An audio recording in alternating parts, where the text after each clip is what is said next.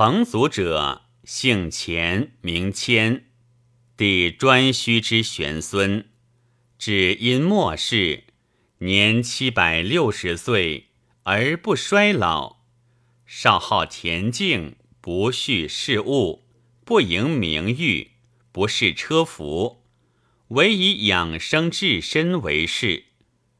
殷王闻之，拜为大夫。常称疾闲居，不遇正事，善于补养导引之术，并服水桂、云母、粉、麋鹿角，常有少容。然其性沉重，终不自言有道，亦不作鬼惑变化鬼怪之事，杳然无为，实乃游行。人莫知其所意，嗣后之竟不见也。有车马而不长乘，或数百日，或数十日不持资粮。还家则衣食与人无异，常闭气内息，从平淡至日中，乃微坐视目，摩诺身体。舔唇咽唾，服气，数时乃起行，言笑如故。其体中或有疲倦不安，便导引闭气，以攻其患。心存其身，头面九窍五脏四肢，至于毛发，皆令其存。觉其气行体中。起于鼻口中，达十指末，寻及平和也。王自意问讯，不告之。至于真丸，前后数万。彭祖皆受之，以续贫贱，略无所留。又有才女者，亦少得道，知养形之方。年二百七十岁，视之年如十五六。王奉侍之于掖庭，为立华屋子阁，是以金玉，乃令才女乘清平而往，问道于彭祖。才女再拜，请问延年益寿之法。彭祖曰。欲举行登天，上补仙官者，当用金丹。此元君太医所服，白日升天也。然此道至大，非君王所为。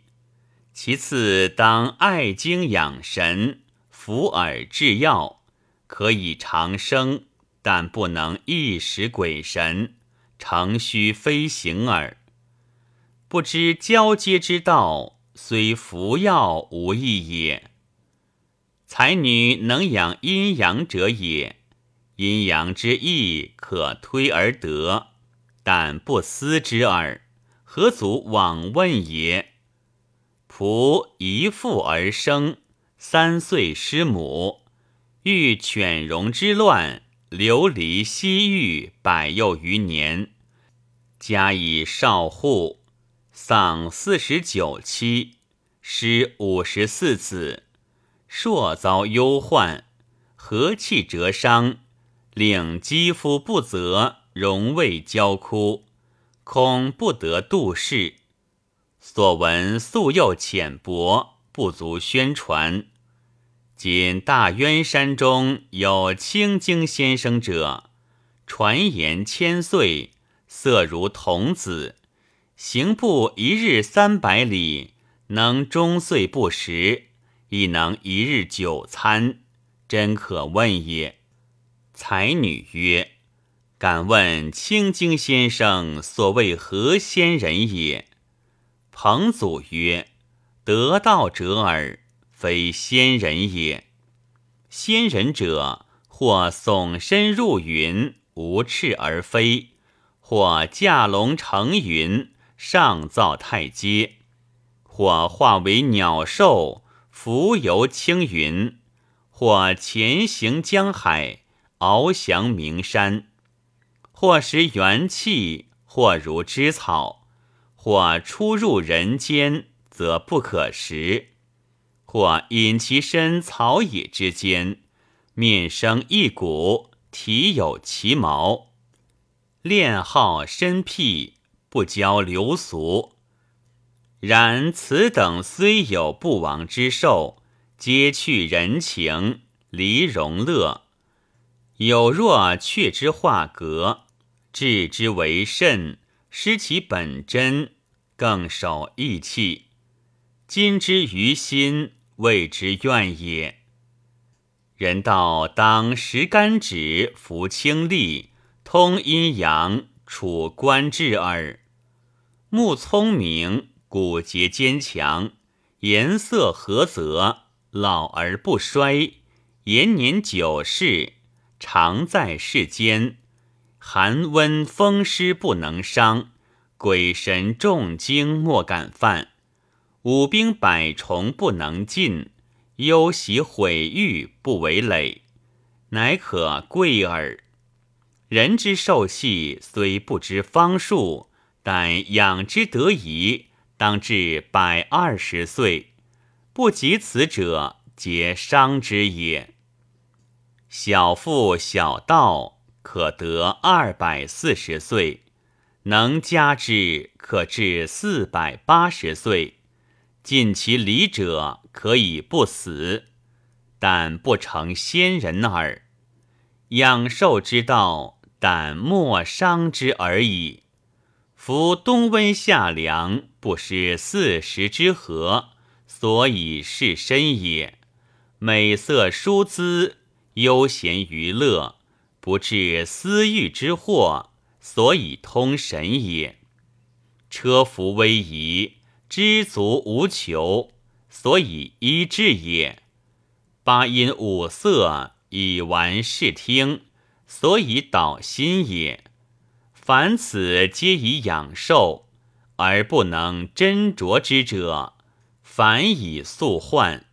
古之至人恐下才之子未时适宜，留顿不还，故绝其源也。故有上士别床，中士易备，服药千过，不如独卧。五色令人目盲。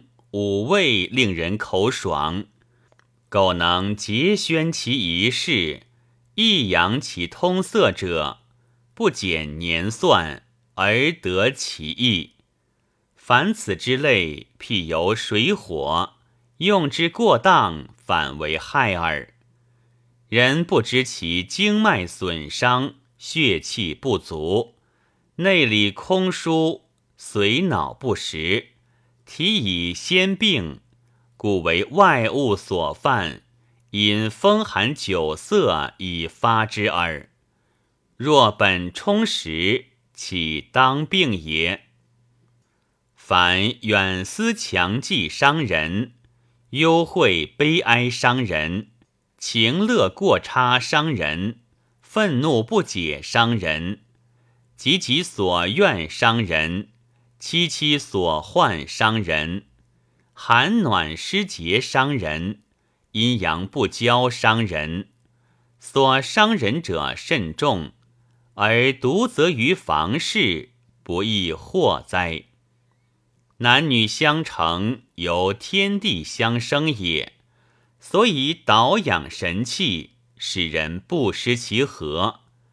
天地得交接之道。故无中境之限，人失交接之道，故有残者之期。能避重伤之事，得阴阳之术，则不死之道也。天地昼离而夜合，一岁三百六十交，而精气和合者有四，故能生育万物，不知穷极。人能择之，可以长存；次有福气得其道，则邪气不得入，治身之本要也。其余吐纳导引之术，即念体中万神有含影守行之事，一千七百余条，及四十首相，择己谢过，握其早验之法，皆非真道，可以教初学者，以正其心耳。爱精养体，服气练形，万神自守。其不然者，则容未枯脆，万神自噬，非思念所留者也。愚人为道，不悟其本而逐其末，告以至言，又不能信。见约妖之书，谓之清浅。而昼夕服诵，观服太清北神中经之属，以此疲劳，至死无益也，不亦悲哉？有人苦多事，有少能弃事，独住山居学处者，以顺道教之，终不能行，是非人人之意也。但知房中之道，闭气之术，节思虑，是饮食，则得道矣。吾先师初著九都、节解、韬行、隐遁、无为、开明四集九世诸经，万三千首，为以是使设门庭者耳。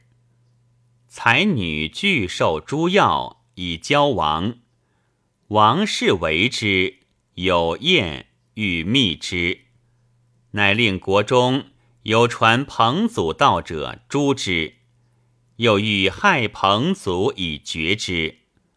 彭祖知之，乃去，不知所在。其后七十余年，文人于流沙之溪见之。王能常行彭祖之道，得寿三百岁，力转丁壮，如五十时。正女妖淫，王失其道而卒。